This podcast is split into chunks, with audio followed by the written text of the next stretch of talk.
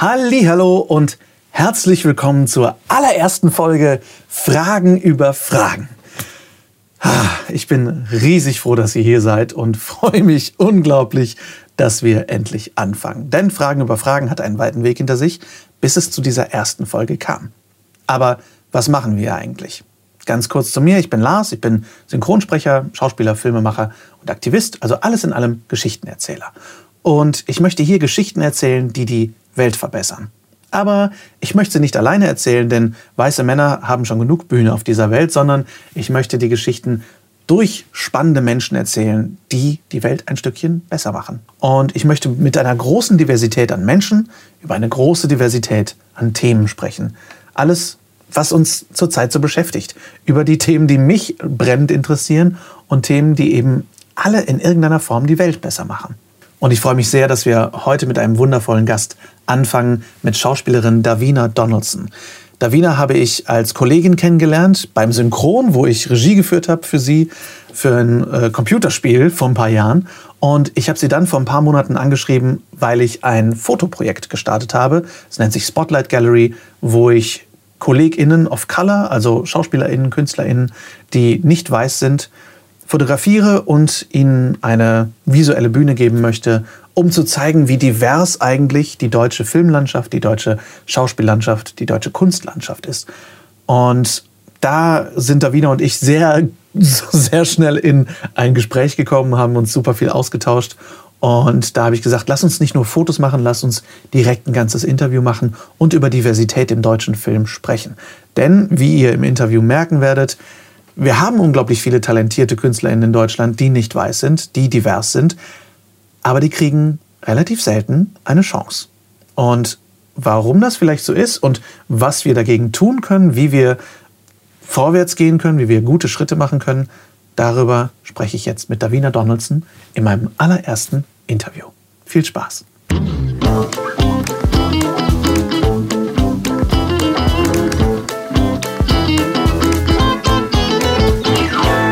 Hast du in irgendeiner Form selber schon mal das Gefühl gehabt, dass du in irgendeiner Form eine Rolle nicht bekommen hast oder ein Casting nicht bekommen hast oder anders behandelt wurdest am Set als weiße Kollegin? also beim Film meinst du jetzt, ne? Mhm.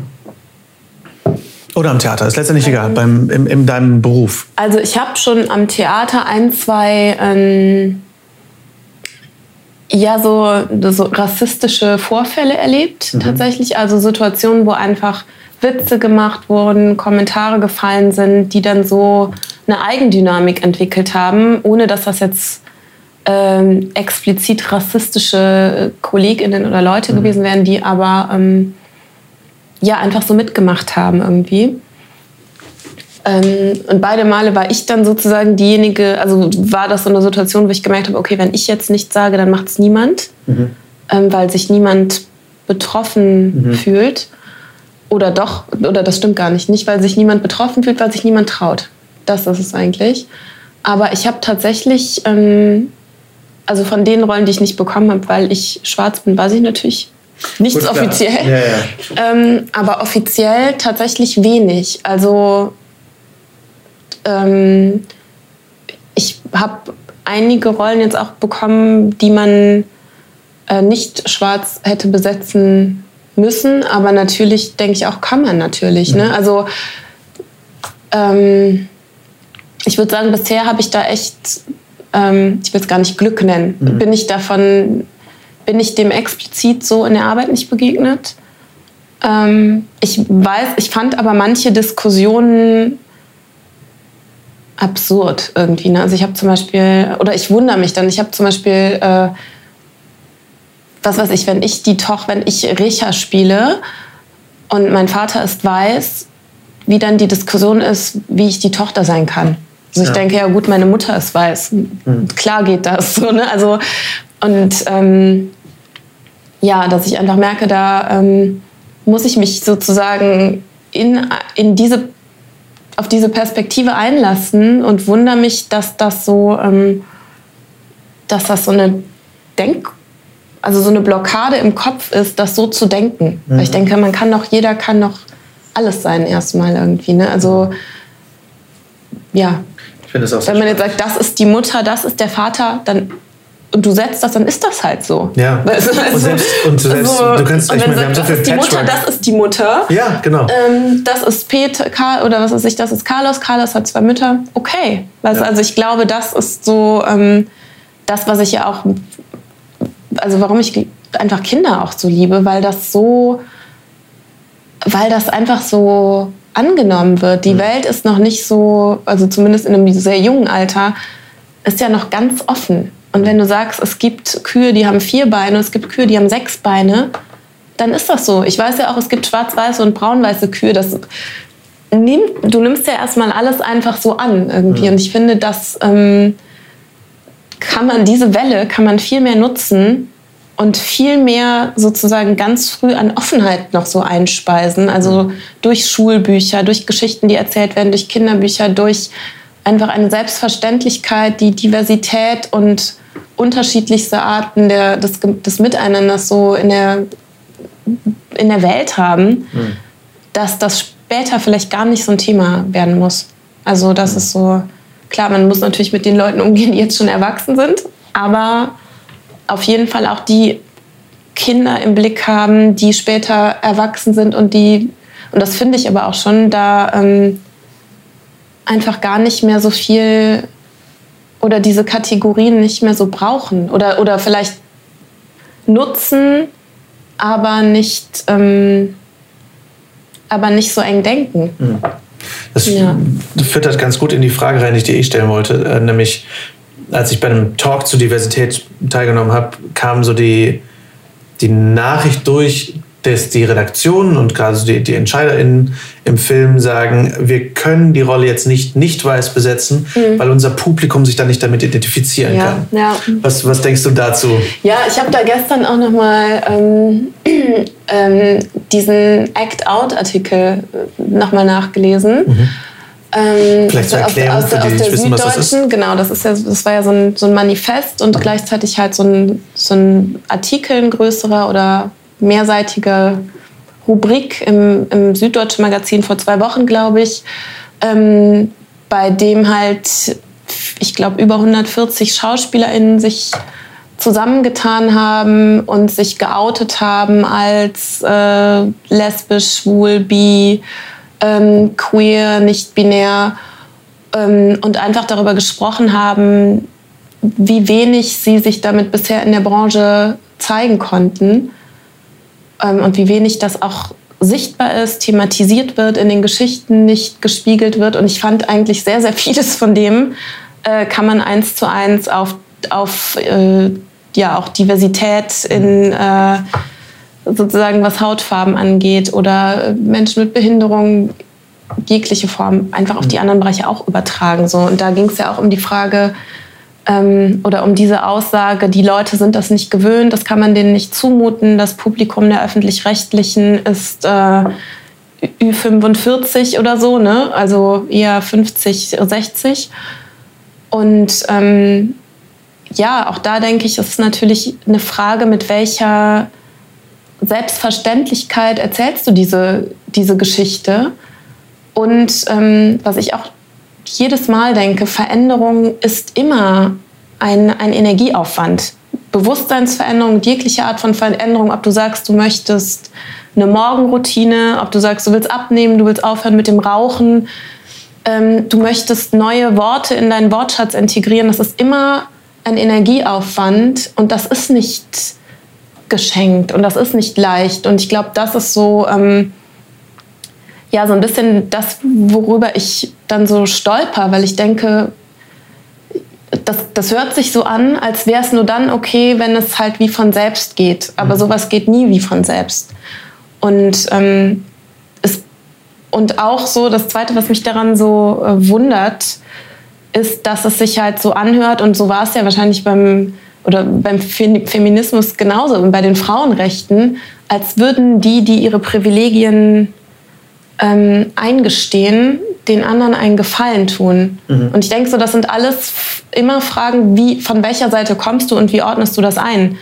Ähm, sagst du, nein, das ist natürlich kein Gefallen, sondern ich möchte ja auch mein Bewusstsein erweitern, ich möchte was Neues dazulernen, ich möchte mich weiterentwickeln, ich möchte nicht, dass sich Leute, dass ich über andere Leute sozusagen hinwegwalze und erkenne, damit mache ich auch was für mich selber und nicht nur für den anderen. Und das finde ich ist so ein bisschen der, der, der Schritt, der innerliche, der gar nicht oder der wenig benannt wird, dass man halt, äh, ja, dass das ein, ein Benefit für beide Seiten ist. Mhm dann auch, wie formulierst du das? Formulierst du es als Muss oder formulierst du es als freiwilligen Akt? Ich möchte das tun. Das ist genauso fand ich wie am Anfang mit den Corona-Einschränkungen.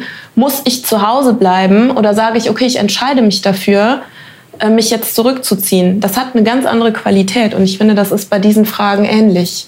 Ja, und es geht ja auch nicht darum, dass man irgendwas verliert. Ne? Also es, ja, das finde ich genau. immer so das Spannende. Das Diversität bedeutet nicht, dass irgendjemand etwas verliert, Nein. sondern dass wir nur dazu gewinnen. Und auch dann zu sagen, also ich habe hab auch, äh, es gibt, äh, es gibt, äh, ich habe auch gestern Abend dann noch so eine Doku geguckt auf Dreisat, äh, ich bin kein Kostüm. Da mhm. geht es um äh, kulturelle Aneignung, um äh, um Verkleidungen jetzt im Karneval und so weiter. Und da ist halt auch, wird halt auch eine Perspektive so dargestellt, die große Angst, dass, dass halt die Kreativität auf der Strecke bleibt, dass halt diese, ähm, diese Debatte unheimlich viele Grenzen setzt ähm, und dadurch einschränkt. Und auch da denke ich so, hä? Also wieso? Du kannst doch auch sagen, hey, wir sind doch gerade als kreativer Mensch, da wo eine eine Tür vielleicht sich schließt oder wo sich was verändert, geht eine andere Tür auf. Mhm. Also dich zwingt doch keiner aufzuhören, kreativ zu sein, nur weil du ein bestimmtes Wort nicht mehr benutzen darfst. Mhm. Ähm, guck doch mal, was entsteht denn dann daraus? Ne? Also das hört sich dann so an, als wäre Kreativität nur durch ein Nadelöhr möglich. Ähm, anstatt zu denken, hey, Kreativität ist doch wie das Sandkorn bei der unendlichen Geschichte, indem du dich damit beschäftigst, wächst daraus immer mehr und du kannst die gar nicht ersticken. Mhm. Also, oder, oder klar, du kannst es zensieren, aber dann geht eine Nische auf. Das ist ja wie bei Verboten. Du verbietest äh, Kontakt und die Corona-Party-Strategien illegalster Art boomen. Oder du verbietest ja. Zigaretten, der Schwarz also Schwarzmarkt boomt. Also wo vorne eine Sache zugeht, geht hinten eine Sache auf. Ja. Und das ist, finde ich, da, wo es sogar dann ja freiwillig sein könnte auch. Also es, ich ja. empfinde das nicht, also nicht das Gefühl, dass da ähm, was stirbt. Ja. ja, vor allem, weil es ja gerade irgendwie für weiße Menschen ist es so ein Aufwand. Also es ist so, ne? Ja, und wenn du auch bedenkst, so, ähm, was das einfach für die, die es betrifft, für einen Unterschied macht. Ne? Also allein bei Sprache, es macht einen Unterschied, wenn bestimmte Worte nicht benutzt werden. Also ähm, ja, weil die immer was machen irgendwie. Mhm. Also das beim N-Wort zuckt jeder schwarze Mensch zusammen. Mhm. Und ähm, ja, ich finde auch so das Argument, dass zu sagen, ja, es gibt ja auch ganz viele, die stört es nicht. ja, kann sein, aber ähm, also ich habe explizit dazu auch nochmal meine Oma gefragt, weil ich so meinte, wie war das denn, ähm, äh, als sozusagen für Frauenrechte ge äh, gekämpft wurde, weil wir irgendwie auch so einen Film geguckt haben, wo es ähm, genau, wo Frauen für gleichen Lohn demonstriert mhm. haben. Die so meinte, ja, es gab natürlich auch ganz viele, die wollten das Alte behalten, die waren gar nicht der gleichen Meinung.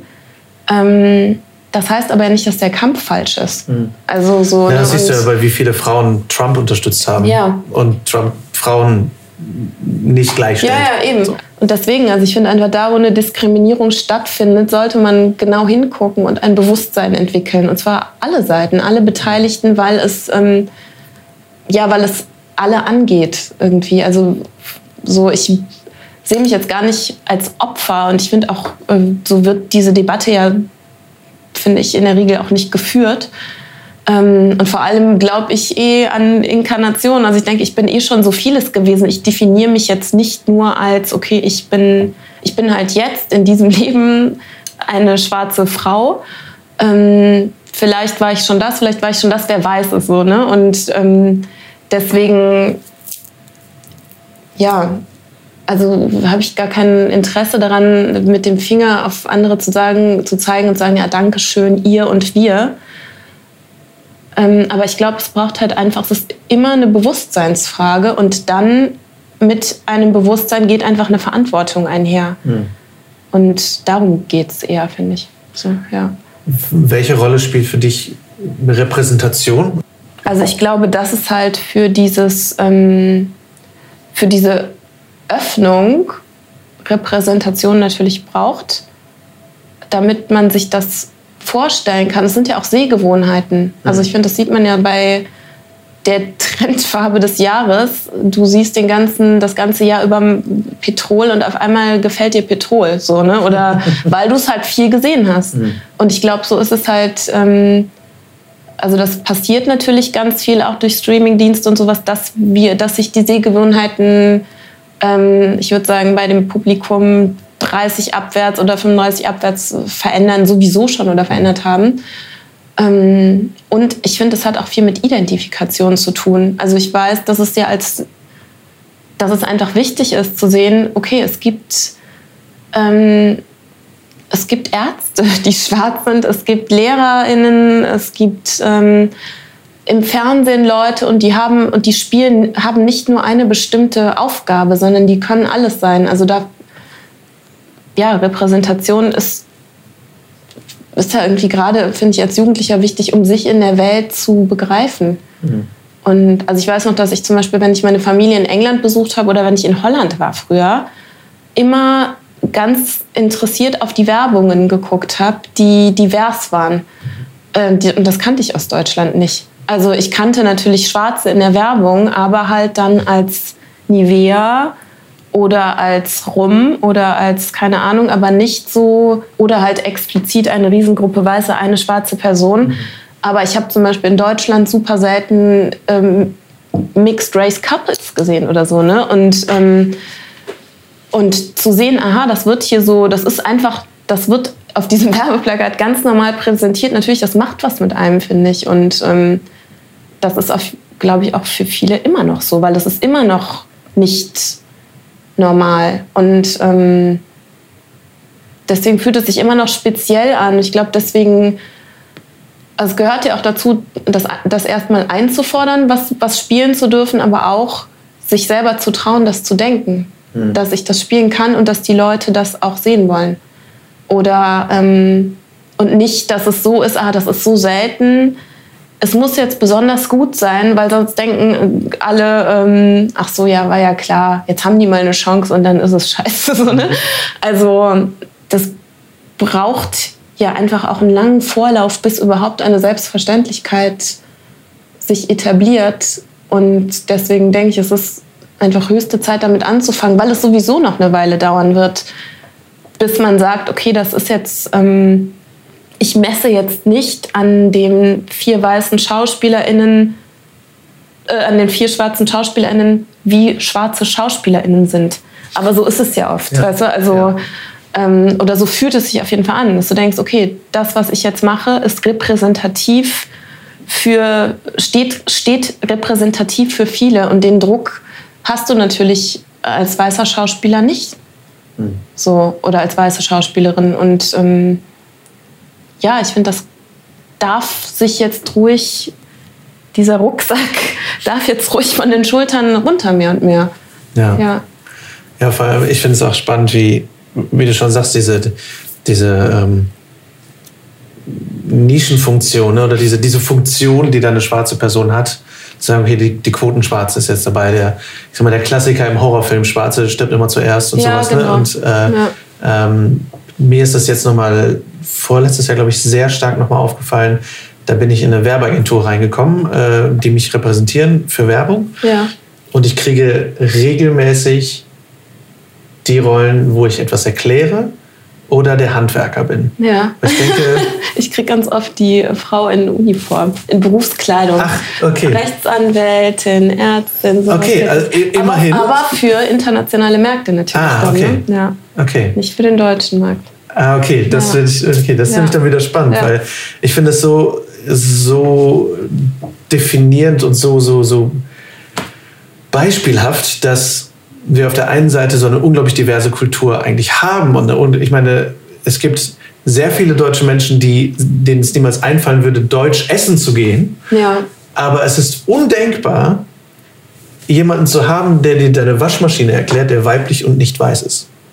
Ja. So, ne? Also Ja. weil das, ich finde, gerade in der Werbung werden so hart Klischees bedient. Ja, auf jeden Fall. Ähm, ich fahre interessanterweise nächste Woche nach Hamburg, wo ich mit drei Werbefrauen spreche, um genau darüber zu reden. Dieses, wie hart werden wir eigentlich noch in Klischees indoktriniert? Ja, das ist, also da unterscheiden sich wirklich die Märkte. Ich hatte jetzt zum Beispiel letztes Jahr ein Werbeshooting für so eine Baufirma. Mhm. Und da habe ich eine Ingenieurin, Baustellenleiterin Okay. gespielt bei diesem Shooting. Aber es war dann auch für den, ähm, für den brasilianischen Markt. Also das ist nochmal was anderes, aber zumindest eine Frau. Ähm, genau. Aber das habe ich eh das Gefühl. Ich habe das Gefühl, dass es sich international total verschiebt. Ja. Ich habe das Gefühl, dass sich durch irgendwie durch letztes Jahr, durch Amerika sehr viel da verschiebt. Ja. Aber in Deutschland sind wir da noch sehr, ich meine, das haben wir ja durch die letzte Instanz nochmal hervorragend Ja, gesehen, ja. dass wir da total hinterherhängen. Ja, das, das ist tatsächlich so das Ding. Also ich habe jetzt, ähm, ich war jetzt, habe ich ja gerade schon gesagt, über äh, durch die äh, quasi Zwangsspielzeitpause gerade viel ähm, bei meiner Familie und dann auch bei meiner Oma. Und meine Oma guckt halt abends immer Fernsehen und dadurch habe ich mit der äh, auch Fernsehen geguckt viel. Und tatsächlich haben wir uns beide oft einfach gewundert über Darstellungen, ne? also und über auch in Talkshows letztlich ähm, oft die immer gleichen Fragen irgendwie. Ne? Also wo man so das Gefühl hat, das wurde doch also genau so schon hunderttausendmal gefragt, warum geht das nicht einen Schritt noch mal weiter? Und da denke ich einfach, dass die Mühlen da so unglaublich langsam malen und so, ein, so eine kollektive Bewusstseinsveränderung so schleppend vor sich geht und es genau diese verschiedenen Positionen darin aber braucht. Also es braucht die Leute, die, äh, die Greta Thunbergs sozusagen, die Leute, die an vorderster Front immer wieder dasselbe erzählen, ähm, sich auch den Anfeindungen aussetzen, ähm, auch wütend werden, irgendwo erst gehypt und dann als Nervensägen oft betitelt werden. Oder die äh, Greta Thunbergs, die Alice Schwarzes, die Leute, die halt auch jetzt in dieser, ähm, in der, äh, in dieser äh, ja, Bewegung gerade so oft in den Talkshows sind, also Alice Hasters, Thelma Boabeng, Tyron Ricketts, keine Ahnung, die ähm, ja immer und immer wieder jetzt zitiert werden, aber auch, auch ange angegriffen werden.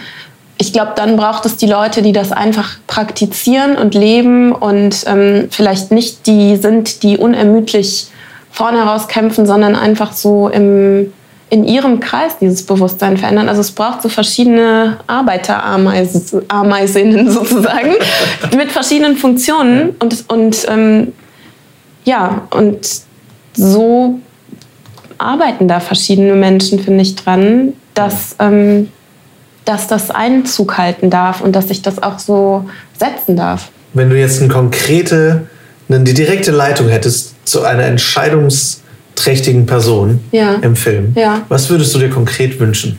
Ja, dass Geschichten freier gedacht werden. Also klar, es gibt ja auch jetzt die Forderung, dass ähm, sozusagen erstmal jetzt wirklich auch die besetzt werden, die ähm, es angeht, also es war jetzt speziell im Theater jetzt in, diesem, in dieser Act-Out-Kampagne die Debatte, dass zum Beispiel man gesagt hat, okay, ähm, dann nehmt doch erstmal die SchauspielerInnen, die es betrifft, für die entsprechenden Rollen. Nicht, weil nicht jeder alles spielen kann, sondern damit das erstmal ähm, ein bisschen aufgeholt wird. Ähm, also wie genau, wie genau, wie gesagt wird, gebt den schwarzen SchauspielerInnen doch auf jeden Fall schon mal die Rollen, die sie, äh, ähm, die ihnen quasi auch zustehen. Und natürlich aber mit dem Ziel, dass jeder alles spielen kann. So, ne? Aber dass das erstmal sich ähm, annähert, so ein bisschen. Ne? Und ähm, mein, meine Forderung ist, glaube ich, oder was ich sagen würde, ist, dass man geschichtenfreier denkt. Also dass ja, dass einfach nicht bei jedem oder wie in vielen Fällen nicht bei jedem schwarzen Menschen erzählt werden muss, wo der herkommt, wieso der schwarz ist, wieso äh, was der Besonderes ist. Ähm, gibt es einen Konflikt mit der Mi Familie? Gibt es ein Sprachproblem? Gibt es ein soziales Problem? Also das ist einfach, ähm, dass einfach ohne die Hautfarbe explizit zu kommentieren, es eigene Konflikte geben darf, die nicht zwangsläufig daran gekoppelt sind. Können sie natürlich und das kann ja dann auch erzählt werden, aber müssen sie ja nicht. Mhm. Also was mein Leben angeht, ich, ähm, ich habe natürlich, hat meine Hautfarbe Einfluss auf mein Leben und Einfluss auf meine Erfahrungen, aber das ist ja nicht ich denke ja nicht 90 Prozent am Tag darüber nach, sondern sehr selten. Und wenn ich nicht in eine Situation komme, eigentlich oft auch gar nicht. So, ne? Also ähm, ich werde daran erinnert. Ja. Aber für mich ist das erstmal keine Information. Und ja, deswegen, dass, dass, dass da eine größere geistige Offenheit und Freiheit irgendwie reinkommt und ja, schwarze Menschen eigene Geschichten haben dürfen. Hm. Und auch vielleicht mehr als eine schwarze Person pro Geschichte erzählt ja. werden dürfen. Ja. Und das nicht, ähm, man nicht dann zwangsläufig, ja, was ich gesagt habe, wissen muss, hm. warum der Mensch in Deutschland lebt, yeah. äh, wie lange schon, keine Ahnung. Ähm, ja. Weil das natürlich gibt immer das Gefühl, deswegen ist ja auch diese Frage so verhasst, weil es immer daran erinnert, eigentlich, ähm, ja, wir reden zwar auf Augenhöhe, aber eigentlich gehörst du hier nicht hin. Und das macht einen Cut, einen größeren, kleineren innerlich, aber auf jeden Fall ist es ein kurzer, eine, eine Befremdung. Mhm. Ja, eine Abwertung. Ja. Ne? ja bist Ausländer, heißt du bist nicht hier drin im inneren Kreis. Ja, ich habe zum Beispiel ganz lange mich nicht getraut zu sagen, ich bin Deutsche, weil ich dachte, das ist doch lächerlich, wenn ich das sage, weil es mir eh keiner glaubt und weil ich sowieso im zweiten und dritten Schritt ähm, erklären muss, wie das denn zustande kommt. So, ne? Also ähm, das fand ich in diesem, genau, ich habe auch dieses Buch gelesen von Alice Hasters und da konnte ich mich, also ich konnte mich auf beiden Seiten, das fand ich auch ganz interessant jetzt in dieser, in dieser Debatte, äh, ich habe sowohl meine eigenen Rassismen enttarnt oder, oder immer, klar fallen mir immer wieder auf, ähm, aber auch so Sachen, die ich so ganz normal, die, die, mir, die mir gar nicht mehr bewusst waren, wie zum Beispiel das, eine Standardantwort zu haben auf, wo, wo, wo kommst du her? Ähm, damit die sozusagen so gebaut ist, dass die alle Fragen ähm, abdeckt und auch leicht zu verarbeiten ist. Mhm. So, ne? Also so, so mit man, die man gut annehmen kann. Yeah. Die einen nicht überfordert. Und gleichzeitig ein Conversation Stopper ist, yeah. quasi zu sagen, okay, das Thema haben wir jetzt abgehakt. Ja, ja. ja. Wie viel wir einfach konstant mit uns mitschleppen mhm. an, an Rassismus, dass wir immer wieder neue Punkte merken und wir denken, ja, eigentlich ist es total bescheuert. Also alleine diese Frage, aber wo kommst du denn wirklich her? Was für eine bescheuerte Frage. Mhm. Vor allem, wenn wir irgendwie auch wieder an Amerika denken. Wir fragen ja niemanden, der schwarz ist und aus Amerika kommst, aber von welchem Stamm ja. kommst du denn wirklich? Nee, Weil du warst ja in Afrika. Genau, ganz, denke, aber vor vielen, vielen Jahren seid ihr doch mal eingewandert. Ja, ja. Ich denke, aber vor vielen hunderttausend Jahren waren wir alle in Afrika. Ja, also. ja und das, also das, äh, ich weiß nicht, warum das so so ein Ding ist, mhm. dass äh, auch vielleicht das Nichtwissen zu ertragen, also mich zu sehen und zu denken, ich kann es mir nicht erklären, ich muss aber auch nicht unbedingt fragen. Jetzt, ja, oder ne? letztendlich einfach das neue Normal annehmen. Ja, ne? oder genau, und es auch so annehmen, aber ja, ich glaube einfach, das ist wieder so dieses Stichwort Veränderung. Das ist ja ein krasser Kampf auch mit eigenen inneren Widerständen. Also so unser System hm. strebt nach Gewohnheit und lässt die super ungern los. Ja. Und ähm, das ist ein Kampf der Widerstände. Und wenn du natürlich von der Gesellschaft bereitwillig Argumente geliefert bekommst, warum du das eigentlich gar nicht verändern musst, dann nimmt man die natürlich auch gerne. Also manche die größeren, manche nur ein paar kleine. Und ähm, ja, wie gesagt, weil Veränderung halt anstrengend ist, aufwendig ist, ähm, lange dauert, man Energie dafür aufwenden muss, ähm, unbequem mit sich selber in Kontakt bringt, ähm, vielleicht auch mit eigenen Ängsten, mit eigenem Schmerz. Das ist, ähm, sind ja alles so Prozesse, die Menschen gerne vermeiden. Hm. Wenn du die Chance hättest, weil es ja irgendwie auch leider sehr wenige Hauptrollen gibt, die nicht weiß besetzt sind ja. in Deutschland. Was wäre für dich so rein vom Gefühl her eine Rolle, die du unglaublich gern spielen willst? Ich weiß, das ist eine totale Klischeefrage. Was würdest du gerne mal spielen? Ich glaube, er wäre wirklich gerne Kommissarin. Ja, wirklich den Klassiker? ja, tatsächlich ja. Also auch viele, viele andere, aber ähm, also ich würde gerne was sehr Körperliches spielen. Also ich habe auch überlegt, jetzt, wenn ich nach Köln zurückkomme, mal mit Boxen anzufangen. Mhm. Ähm, und ansonsten kann ich es nicht sagen, weil es tatsächlich natürlich sehr von der Geschichte abhängt. Also kann, ich kann nicht sagen, oh, die Geschichte so in der Form. Ja, klar. Ähm, ich sag nur, also ich finde. Aber, aber so, deswegen sage ich jetzt dieses Klischee, weil ich da auch auf jeden Fall Bock drauf hätte. Mhm. Weil ich finde halt in, in äh, also wenn es so ist, dass diese, diese, diese Polizistinnen ähm, ihre, ihre, ihre eigenen Geschichten noch haben dürfen und tatsächlich auch so, ich glaube, diesen Rhythmus von, von diesen Erzählungen einfach. Ne? Du hast ein Problem, du arbeitest dich da rein, verirrst dich vielleicht und dann ähm, gerätst in Konflikt und löst es entweder für dich und es kann sich im Außen aber nicht lösen oder äh, löst es auch im Außen. Also das finde ich irgendwie einen interessanten mhm. ähm, Beruf und auch. Rhythmus. Ich habe tatsächlich auch den Beruf so ähm, bei der Kriminalpolizei, finde ich gar nicht unspannend. So, ich habe mich, hab mich zuletzt auch mit einer unterhalten, die bei der Kriminalpolizei arbeitet und dachte auch, das wäre jetzt so in einem anderen Leben. Aber ich hätte früher nie gedacht, hätte natürlich zur Polizei zu gehen, ja. aber so als, ähm, ja, als Beobachtung, Beobachtungsberuf äh, finde ich das auch spannend der einen Seite ist es immer sehr zerebral, so dieses, was willst du spielen, aber ich finde es auf diesem Bauchlevel. Äh, das ist ja manchmal also dann auch wirklich sehr. Ähm, das kann auch was ganz anderes sein. Sehr platt. Ja. Also auf dem Bauchlevel tatsächlich Voll. Polizistin oder Science Fiction. Ja, ja. Also wäre Science Fiction was für dich auch, wo du Bock hast? Ja, vor, ja, schon. Kann ich mir schon mal vorstellen. Ich weiß es nicht. Also das so in meinem Kopf swipen jetzt so verschiedenste Stories. Ja, ja, ähm, ja, ja. Nein, ja. Aber klar, wenn man so eine Frage so auf die Pistole, auf die Brust gesetzt kommt, ja. bei mir ja, deswegen, manchmal also, nichts. Ne, aber also, die Kommissarin kam sofort und darum ging es mir. Also genau. einfach aus ja, dem Bauch heraus Kommissarin. Ich weiß noch, bei uns in der Schauspielschule wurden mir gefragt und es haben auch viele irgendwie Kommissar gesagt und ich war so, drei Musketiere, James Bond, egal. Detektiv. Detektiv. Ja, ja, sowas, glaube ich. Also, ja, cool, sehr cool.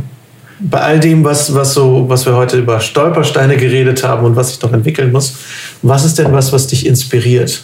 Gibt es etwas, was, was dich besonders inspiriert? Wir haben eben vor dem Interview schon gesprochen, dass du keine Rollenmodelle hattest. Du hattest keine, keine Rollenmodelle, schön ins Deutsche übersetzt, Lars. Ähm, keine Vorbilder direkt, aber. Ja, also keine, keine langfristigen. Mhm. Aber was, was inspiriert dich? Das kann eine Idee sein oder, oder ein Mensch.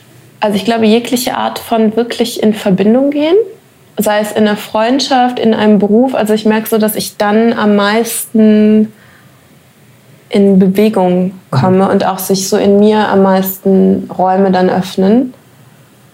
Ähm und dann kann alles inspirierend sein, finde ich. Also so wie jetzt äh, in, in, diesem Gespräch oder so. Also ich finde, dann sprudelt das so mhm. aus sich heraus.